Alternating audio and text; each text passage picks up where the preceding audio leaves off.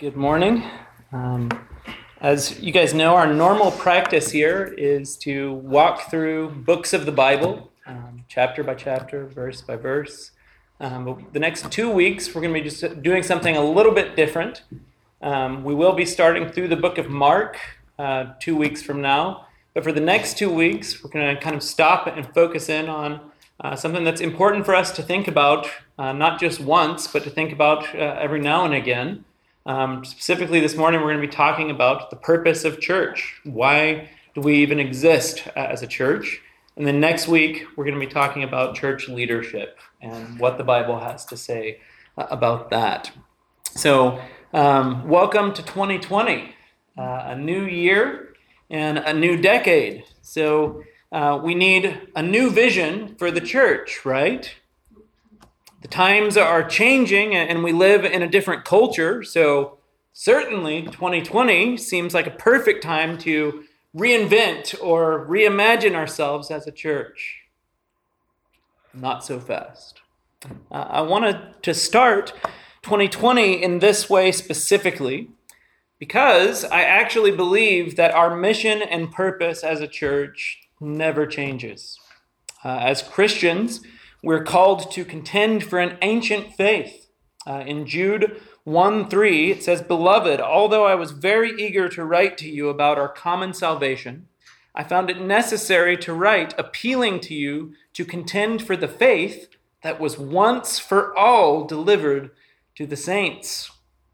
2 Timothy 1 13 through 14, Paul says, Follow the pattern of the sound words that you have heard from me in the faith and love that are in Christ Jesus, by the Holy Spirit who dwells within us. Guard the good deposit entrusted to you.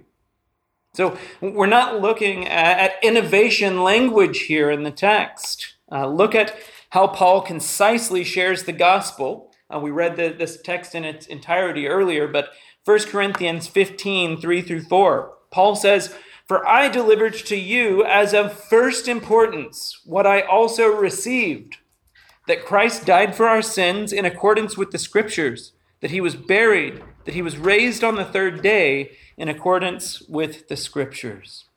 So he's delivering what he also received. Nothing new, but eternally true. Uh, there's a modern author and thought leader who some of you might have heard. His name is Simon Sinek, um, not like cynicism, S I N E K, Simon Sinek. Uh, and I generally love his stuff. And he wrote a book called Start with Why. Uh, and his general thesis is this he's got this kind of circle thing going on. Um, there's always, he says, there's always a what, a how, and a why for every organization uh, regardless of who you are. But most organizations start on the outer circle with the what, and they move inward. By the time they get to the why, uh, they either don't answer that question of why they exist, or it's usually pretty fuzzy. Uh, and Sinek's main point is that we should do exactly the opposite of that uh, and start with why. Before we start talking about product or even process, we should know our motivation or why we exist. And I think he's right there. And while he's writing primarily to, to businesses and, and, entrepreneurs, I think this is a really helpful uh, idea for us as a church as well. So, as a church, what's our why? What's our primary purpose for existing? Uh, we're going to start there and then kind of move out and talk a bit about the how, uh, which I also believe is spelled out in Scripture and doesn't change. Uh, the, the what's may change slightly from church to church and place to place and culture to culture, um, but the why and the how never do. Uh, and they're spelled out clearly for us in the text. Uh, it's great for us to know a lot of things about the church, and it's good and right for us as Christians to know these things. But if we ultimately don't know what the purpose of the church is, uh, I'm suggesting this morning that it's all in vain. So, what is the purpose of the church? What's our mission? Many have suggested that the mission of the church is saving the planet, or social justice, or, kind of syncretism, unifying all religions. Some say that the church is meant to be a social club where social status or standing is conferred. Others say that the church's mission is to be a holy huddle, keeping us out of the world. Others think that the church's purpose is for us to kind of be an affinity group based around what you like to do or what age you are or what kind of music you like. Still, others think that the purpose of church is to kind of keep a heritage of fond memories that they had when they were a kid. Others say that the purpose of the church is to heal or to liberate or even to give you a moral standing with God. Um, I didn't make that list up. I've read each of those ideas put forth in different books trying to describe what the church is and what, what she's called to do. Uh, while some of the above purposes obviously are, are dead wrong, others have bits and pieces of it right. But none of these things fully grasp the purpose of the church. So, what is the purpose of the church? Uh, I really believe that we only have one purpose as Christians and as the church. The purpose of the church is to glorify God. To glorify God. The why behind every single thing that we do as Christians and as a church is to glorify God. Uh, one of the most famous catechisms in church history uh, the, the Westminster, starts with this question What is the chief end of man? And the answer is man's chief end is to glorify God and to enjoy Him forever. I want to suggest this morning that the same is true for us as a church. The church's chief end is to glorify God and enjoy Him forever.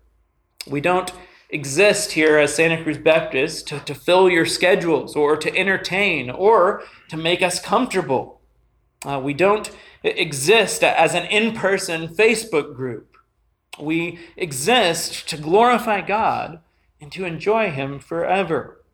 So everything that we do better lead to that end. If we can't answer the question, how does this glorify God and enjoy Him forever? we shouldn't be doing it as a church. So, at the center of the target, uh, of the, the why circles, is glorifying God. Now, to the hows. Uh, many theologians have given different thoughts on this question, and while they all classify them differently, they all seem to be saying the, the same thing. And I want to start out this morning by looking at two of the more famous passages in the Bible uh, the Great Commandment and the Great Commission. So, the Great Commandment, Matthew 22, verses 35 through 40. This is the words of Jesus. It says, And one of them, a lawyer asked him a question to test him Teacher, which is the great commandment in the law? And here are Jesus' words, verse 37. And he said to him, you shall love the Lord your God with all your heart, and with all your soul, and with all your mind. This is the great and first commandment. And a second is like it You shall love your neighbor as yourself. On these two commands depend all the law and the prophets. It's the, the great commandment, Matthew 22, 35 through 40. Then the great commission in Matthew 28 19 through 20. These are some of the last words of Jesus. He says, Go therefore and make disciples of all nations, baptizing them in the name of the Father, and of the Son, and of the Holy Spirit, teaching them to observe all that I have commanded you. And behold, I am with you always to the end of the age. In these two passages, uh, I believe that, that we see five major ministries of the church. Uh, these are the hows that, that never change. Uh, again, each event or initiative that we do as a church should fit into one of these five categories. Number one, worship. Uh, Jesus says, Love the Lord your God with all your heart, with all your soul, and with all your mind. That, that's what worship is. Second, ministry. Says, Love your neighbor as yourself. Third, evangelism. He says, Go and make disciples. Fourth, fellowship, baptizing them. Um, we're going to walk through why I would connect baptizing them to fellowship in a little bit. And then, fifth, discipleship. He says, teaching them to observe all that I've commanded you. Uh, even more than the Great Commandment and the Great Commission, uh, we also see these five ministries present in Acts chapter 2, verses 42 through 47. This is at, at the beginning uh, of the church. It says this and, and they devoted themselves to the apostles' teaching and the fellowship, to the breaking of bread and the prayers. And awe came upon every soul. And many wonders and signs were being done through the apostles. And all who believed were together and had all things in common. And they were selling their possessions and belongings and distributing the proceeds to all as any had need. And day by day, attending the temple together and breaking bread in their homes, they received their food with glad and generous hearts, praising God and having favor with all the people. And the Lord added to their number day by day those who were being saved. So they devoted themselves to the apostles' teaching. That's discipleship. They devoted themselves to the fellowship. It says all believers were together and had everything in common. They broke bread in their homes and ate together with glad and sincere hearts. That's fellowship. They devoted themselves again to the breaking of bread and to prayer. Everyone was filled with awe. They continued to meet together in the temple courts, praising God. Worship. They were selling their possessions and goods. They gave to anyone as he had need. They were enjoying the favor of all people. That's ministry. And the Lord added to their number daily those who were being saved. They're clearly doing uh, evangelism. What I want us to do with the rest of our time is to really deep dive it and look at these five ministries or hows and then discuss a little bit of what they look like. So here we go. Number one, worship. We're commanded to worship God. Uh, Matthew chapter 4, verse 10. Uh, this is Jesus citing Deuteronomy 6:13. He says, "You shall worship the Lord your God, and him only shall you serve." Psalm 34, 1 through 3. I will bless the Lord at all times. His praise shall continually be in my mouth. My soul makes its boast in the Lord. Let the humble hear and be glad. Oh, magnify the Lord with me, and let us exalt his name together. Over and over and over and over again, the scriptures call us to worship God. And then they give us examples of people who are heeding that call. Uh, without being too blunt, if you miss this part of glorifying God, um, I, I, don't know what Bible you're reading. Um, it's everywhere, it's almost on every page. But what is worship? Uh, that, that's a word we throw around a lot. And when we say that, that's one of our chief purposes is worship. But what is worship? Well, I would define worship as our affirmative, transforming response to the self revelation of God. Uh, our affirmative, transforming response to the self revelation of God. And each of the, these words is crucial. First of all, uh, our affirmative. In order to worship God or to praise God, we've got to make sure that we're actually worshiping the correct God, the God of Scripture, the God of the Bible. Um, I love this illustration from it's a book called Worship Matters by Bob Kauflin, uh, and he says this. He says, Let's say you and I run into each other at Starbucks, and you start telling me how much you've enjoyed getting to know my son Jordan. I'm delighted, he says. You go on to describe him as a five foot two saxophonist who has an avid interest in cooking Italian food and playing cricket. I give you a funny look. You must be thinking of someone else. Jordan is a six foot tall drummer who loves to eat, not cook Italian food, and though he excels in many sports, cricket isn't one of them. But you continue extolling a short sax playing, pasta cooking cricket player as you repeat several times. He's just a great guy. Such praise would be meaningless. because it would be based on inadequate and inaccurate information. Your doctrine of Jordan would be wrong. And however strong your appreciation, I think you'd like him more after discovering what he's really like. It's like that with us and God, he says. He calls us not only to love him, but to love the truth about him. 2 Thessalonians 2:10. We worship the one who says he is the truth and who tells us the truth will set you free. Simply put, uh, for, for worship to be meaningful, it must be affirmative of the truth of who God is as revealed in Scripture. So it must be affirmative or true things that we're seeing and saying about God. Second, it must be transforming. Christian worship must be transformative. Uh, simply reciting true things about God in an affirming way isn't worship unless it changes you to be more like Him. Uh, look with me at Jonah. Jonah chapter 3. I'm going to start in verse 10 and go all the way through 411.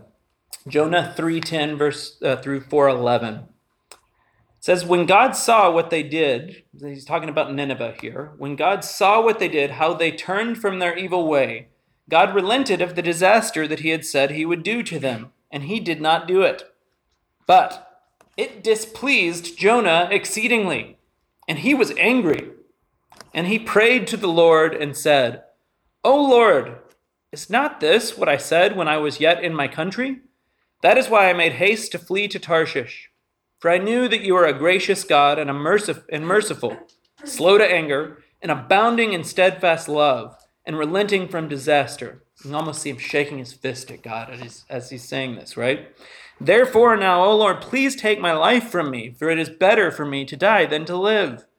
And the Lord said, Do you do well to be angry? Jonah went out of the city and sat to the east of the city and made a booth for himself there. He sat under it in the shade till he should see what would become of the city. Now the Lord God appointed a plant and made it come up over Jonah, that it might be a shade over his head to save him from his discomfort. So Jonah was exceedingly glad because of the plant. But when dawn came upon uh, came up the next day, God appointed a worm that attacked the plant so that it withered. When the sun rose, God appointed a scorching east wind, and the sun beat down on the head of Jonah, so that he was faint. And he asked that he might die, and said, it is better for me to die than to live. But God said to Jonah, Do you do well to be angry for the plant? And he said, Yes, I do well to be angry, angry enough to die. And the Lord said, You pity the plant for which you did not labor, nor did you make it grow, which came into being in a night and perished in a night. And should I not pity Nineveh, that great city, in which there are more than a 120,000 persons who do not know their right hand from their left, and also much cattle? So, here in this text, Jonah, again, kind of shaking his fist at God, he quotes Exodus 34 6, Numbers 14 18, Psalm 86 5 and 15, and Joel chapter 2, verses 13, as well as Nehemiah 9 17. But he has no transformation. He's saying true affirmative things about God all over the place. He's quoting scripture back at God but his heart isn't changed. This isn't worship. Does your doctrine or your proclamation of God show the world around you that God is worthy because of your transformed life? This is Romans chapter 12, verses 1 and 2.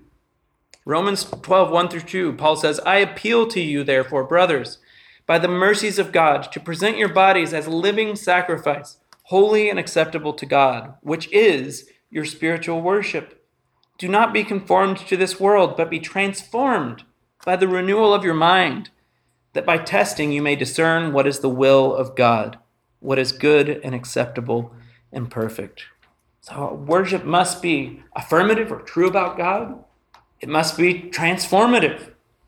Third, it must be a response.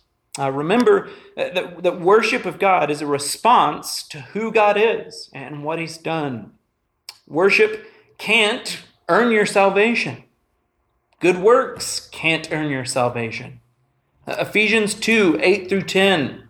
This is kind of the, the core of the gospel. Paul says, For by grace you have been saved through faith.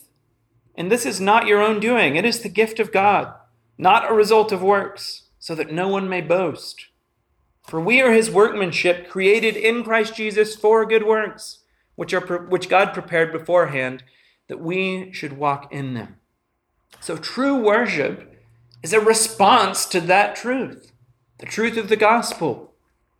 True worship is much, much more than singing. It involves all of our lives. So, does your life display the character of God? Does it uh, affirm the truth of who He is as a response to the gospel? That's worship. But what does it look like practically? Well, let's look again at what the Bible says. As we look at these passages, I want us to see that, that biblical worship is much, much more than singing, but it involves singing too. And when we sing, eh, there's both a, a vertical aspect to what we're doing and a horizontal aspect to it. What do I mean by that? Well, let me show you. Colossians 3, verses 15 through 17. Colossians 3, verses 15 through 17. Paul says, And let the peace of Christ rule in your hearts, to which indeed you were called in one body, and be thankful. Let the word of Christ dwell in you richly, teaching and admonishing one another in all wisdom, singing psalms and hymns and spiritual songs, with thankfulness in your hearts to God. And whatever you do in word or deed, do everything in the name of the Lord Jesus, giving thanks to God the Father through him. Very similar, Ephesians 5. Ephesians 5, verses 15 through 21. It says, Look carefully then how you walk, not as unwise, but as wise, making the best use of the time, because the days are evil. Therefore, do not be foolish, but understand what the will of the Lord is. And do not get drunk with wine, for that is debauchery, but be filled with the Spirit. Here we go. Addressing one another in psalms and hymns and spiritual songs, singing and making melody to the Lord with your heart, giving thanks always and for everything to God the Father in the name of our Lord Jesus Christ, submitting to one another out of reverence for Christ. So, in one sense, worship through song is vertical praise of God, proclamation about God, giving thanks to God. But in another sense, worship through song is horizontal.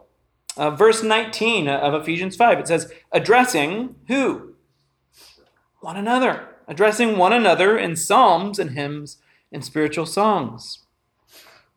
But Drew, what about the phrase I've always heard that worship is an audience of one? Sounds spiritual. Looks good on a, a Christian t shirt, but it's not biblical. It's very individualistic. It's very much a, me and Jesus theology, which I hope you guys see it's not what we're after. No, we're, we're actually supposed to address one another as well when we sing. Sometimes we need to encourage one another with the truths that we're singing. As I'm singing, I'm actually looking around and singing to encourage your hearts as we spur one another on to Christ's likeness. Remember Hebrews 10 24 through 25. It says, And let us consider how to stir up one another to love and good works, not neglecting to meet together, as is the habit of some, but encouraging one another, and all the more as you see the day drawing near. So, don't you think that this stirring up and encouraging happens when we sing, as well as when we share truth in one on one conversation? It does. Now, Look back with me at Colossians 3 again. Verse 16 it says, Let the word of Christ dwell in you richly, teaching and admonishing one another in all wisdom, singing psalms and hymns and spiritual songs.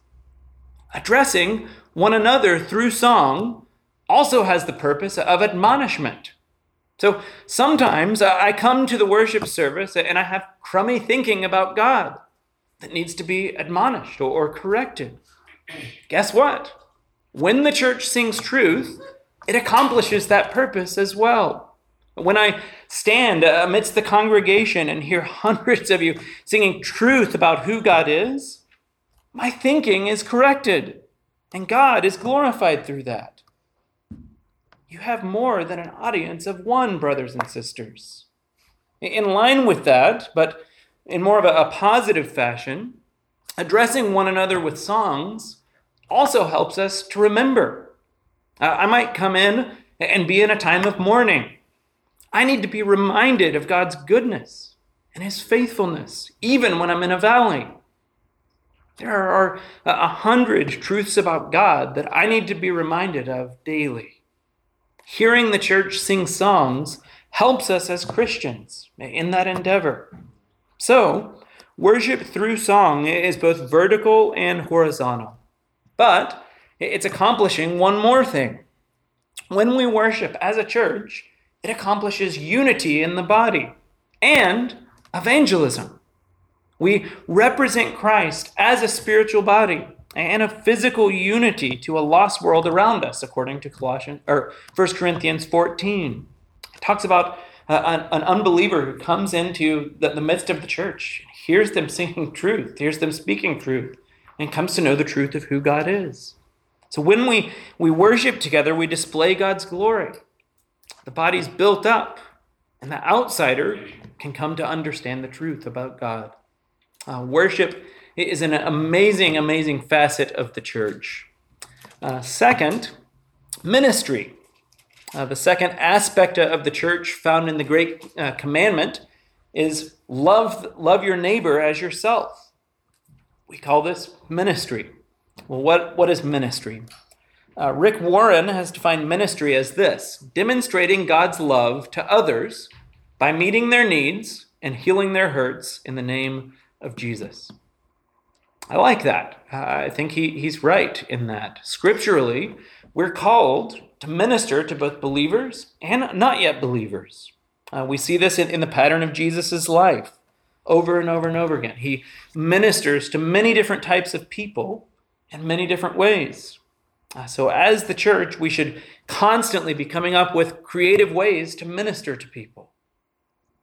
We should also minister to people not just in creative ways, but also in tried and true, boring, normal, everyday ways as well.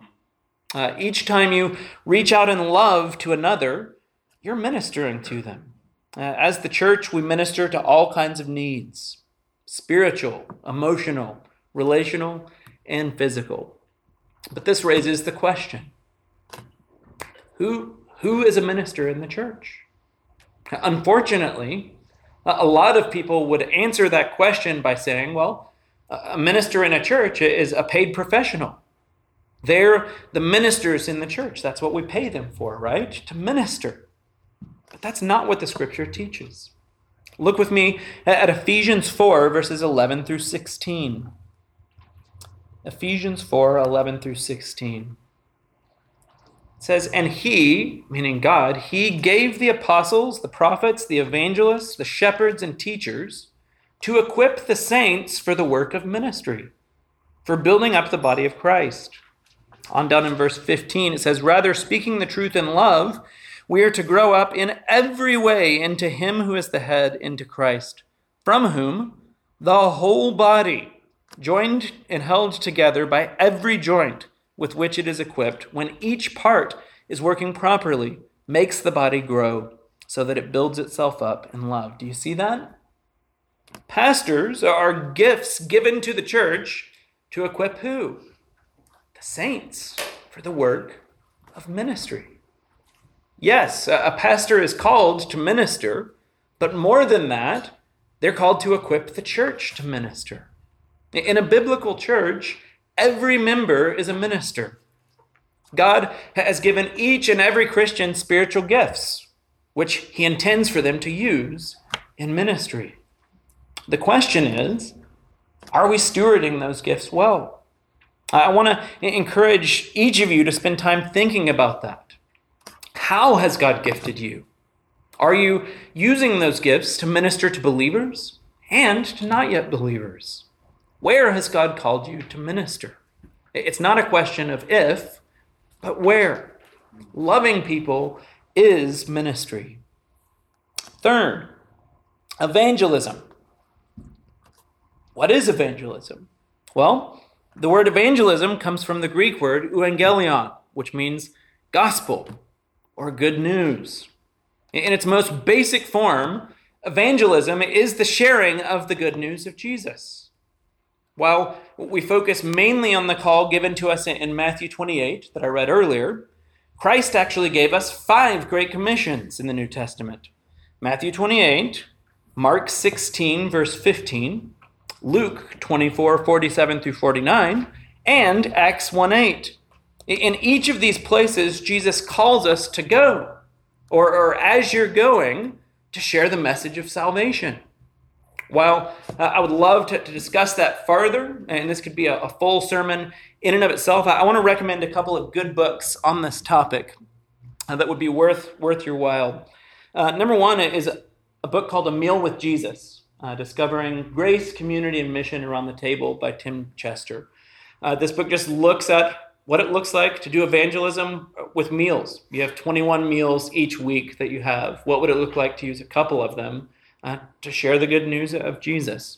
Uh, second, J.I. Packer's Evangelism and the Sovereignty of God. Really helpful look at what, what does it mean that God's both sovereign, but that we're called to share the good news as his agents. Uh, third, the gospel and personal evangelism. If you've gone through our membership class or if you're going to today, you'll get this book for free. Um, so, really helpful book on, on what it means uh, to, to, share the gospel. Um, and then, fifth, Evangelism uh, by Mack Stiles How the Whole Church Speaks of Jesus. So, all of those are, are really helpful. Um, but with that being said, I, I want to ask a couple of questions about evangelism and hopefully clarify a few things for us. So, first of all, who should evangelize? Uh, again, is evangelism only for the, the paid professionals? Only for full time pastors? Only for extreme extroverts? Or, or for those who have PhDs in theology? Or is it the responsibility and joy of all Christians? Well, while certain passages, like uh, Ephesians 4.11 that I read earlier, they, they point to certain people having the gift of evangelism, I believe every single Christian is called to evangelize. Uh, those who have the gift of evangelism are, are, able to uh, evangelize with relative ease, and, praise God for that.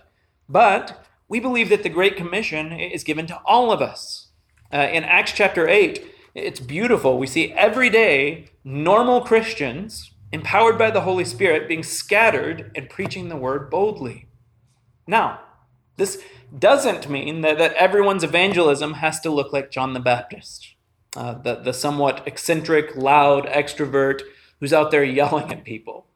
Uh, but it does mean that each of us are responsible for sharing the good news of Jesus. Uh, what I'm trying to say is that evangelism isn't a one size fits all mold uh, it can look very different and accomplish the same goal. Sometimes it's an individual sharing the gospel, but evangelism is, is not always a solo endeavor. Sometimes it's a team sport where a not yet believer experiences and hears the gospel from multiple people, either over time or in one sitting. Uh, evangelism isn't meant to be another thing that you tack on to your already busy schedules. Leverage what you're already doing. Evangelism should be part of the normal, everyday rhythm of life. In fact, two platforms that we're actually going to be launching this year are directly aimed at this. Number one, something we're calling missional communities. Uh, you're going to hear a lot more about this in the coming weeks and months. Uh, but these, these small groups are, are going to be aimed at those who don't yet know Jesus. Uh, we're going to have three different options for you to choose from in, in the new year. Um, second, we're going to be starting an initiative called Who's Your One, uh, where, where, each of us are going to be intentional about a minimum of one person that we're praying for and, and pursuing with the gospel. More to come on that as well. So, missional communities and Who's Your One. Uh, I'm genuinely excited about both of those, but I do want to clarify one last thing. Uh, you and I cannot make anyone believe in Christ. Uh, it doesn't matter how smart you are or how well prepared your presentation of the gospel is. You and I can't make anyone believe in Christ. 1 Corinthians 3 5 through 7. Paul says, What then is Apollos? What is Paul? Servants through whom you believed, as the Lord assigned to each. I planted, Apollos watered, but God gave the growth. So neither he who plants nor he who waters is anything, but only God who gives the growth. I would also point you to the parable of the sower. Uh, we're called to scatter seed indiscriminately all over the place, but only some of those seeds are going to bear fruit.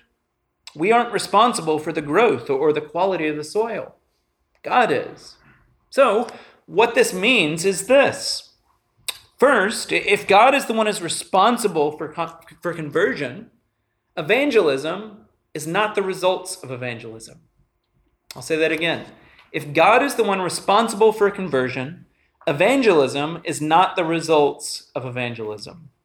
If you're faithful to share the gospel, you have been faithful in evangelism, regardless of the outcome if the person receives Christ. Second, if God is the one responsible for conversion, evangelism must begin with prayer. Uh, any attempt at sharing the gospel must be bathed in prayer. So pray for your neighbors, pray for your friends, pray for your family. Have your church pray for them too. Okay, let's move on. Fourth, fellowship. For those of us who grew up in Baptist churches, uh, we hear the word fellowship and we immediately think of a dimly lit hall, kind of some torn up tile floors, punch and cookies, right? We see a, a fellowship hall in a Baptist building when we hear the word. But uh, the biblical portrait of fellowship between believers is so much more. Biblical fellowship is real, shared spiritual life friendships that, that are Christ centered, word centered, sometimes confrontive in the right way.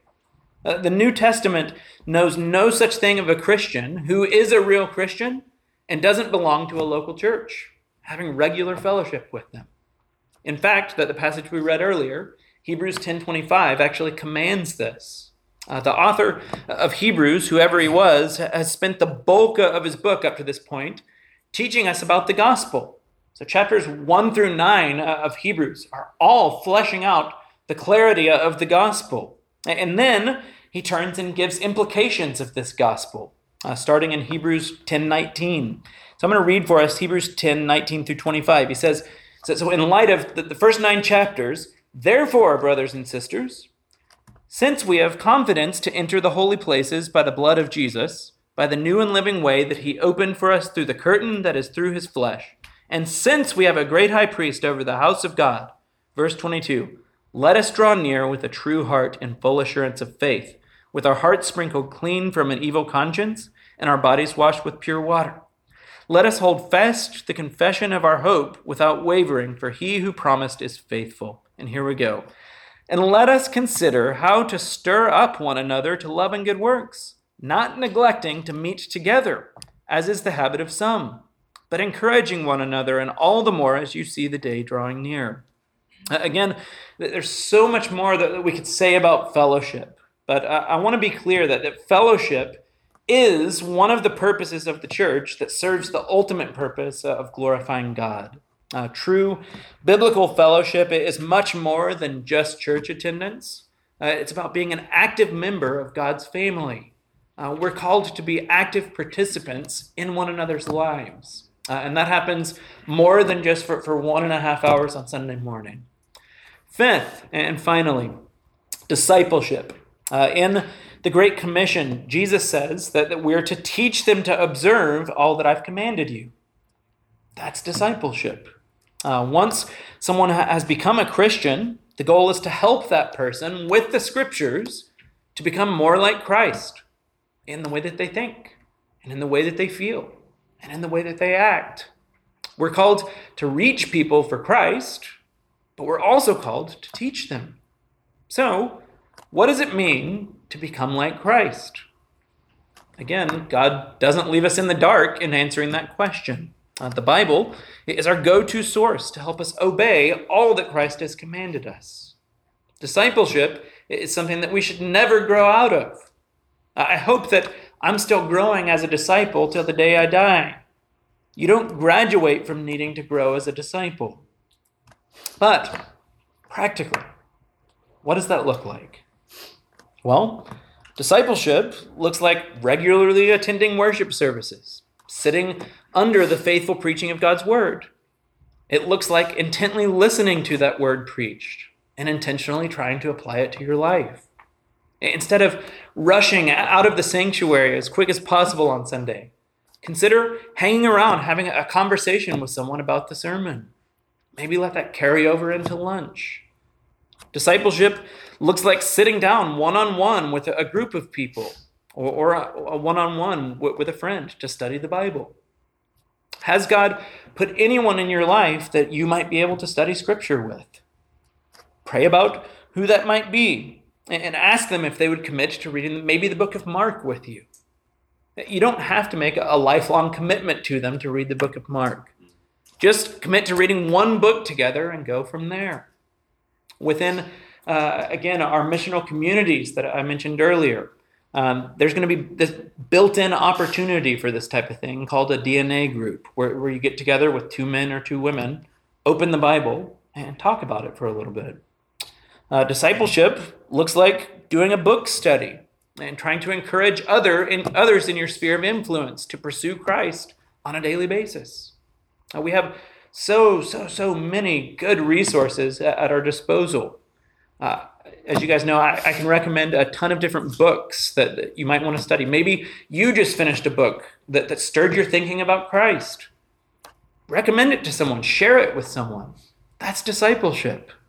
Discipling someone, just to be clear, isn't claiming to be perfect or that you have it all together. Far from it. It's about pursuing Christ with someone else. It's about obeying Christ's commands and teaching others to do the same. Uh, I would encourage each and every one of you to, to seek out discipling relationships. Uh, if you're new to the faith, grab someone who, who's a faithful Christian. Ask them if they'd be willing to meet with you and study the Bible. If you're more mature in the faith, look for someone else to disciple. And when you start uh, to meet together to study the Bible, you're both going to learn and you're both going to grow, whether you're the disciple or the disciplee. In reality, we're all after the same goal. And according to the scriptures, every Christian is a disciple. We're just trying to help each other along in the process. So, uh, these are, are the five ministries of the church, which I believe all serve the one purpose of glorifying God. We see uh, these things present in, in, the ministries of Jesus, of Paul, and in the New Testament church. Uh, these ministries might look different depending on where you are in the world, but each of these ministries should be present in every church for the glory of God. Uh, if you were here for our, our last members meeting, uh, we walked through a, a, document called The Church I See. Uh, and so we sent that out to you guys in email form. If you didn't get it, uh, we printed out hard copies back here.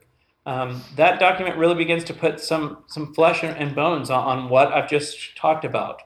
Uh, from a 30,000 foot view, we believe that, that the reason we exist is up, in, and out. So, up, worshiping God, enjoying Him, glorifying Him. Uh, in, there's 47 one another's in the New Testament that we're actually called to do with one another and for one another. Um, that's that's part of of um, fellowship. It's part of discipleship. Uh, it's part of ministry. Doing those one another's, and then out, uh, we're called to evangelism. I'm really excited about uh, the new year. So Faith has kind of been working on three art pieces that are going to hang in these three windows that kind of represent up, in, and out. Um, at its core, that's why we exist as a church to do those three things, not just as individuals, but together as Santa Cruz Baptist Church.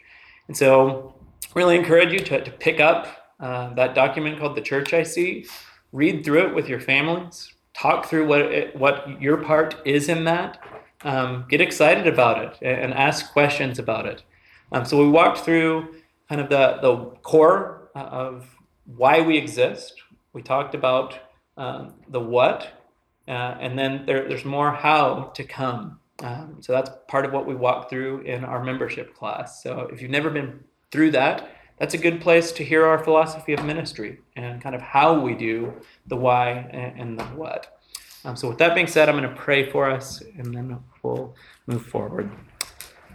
Lord, we thank you so much, both for your Son, for dying on the cross to save us from our sin, and we thank you for the gift of the church, that you uh, don't just save us and leave us alone, but you save us and bring us into fellowship with your bride, the church.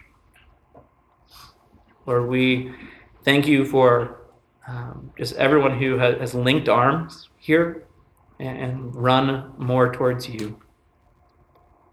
Lord, we pray that you would just continue to unify us, to give us humility and love for our neighbor. Lord, we thank you for the good news of Jesus. It's in his name we pray. Amen.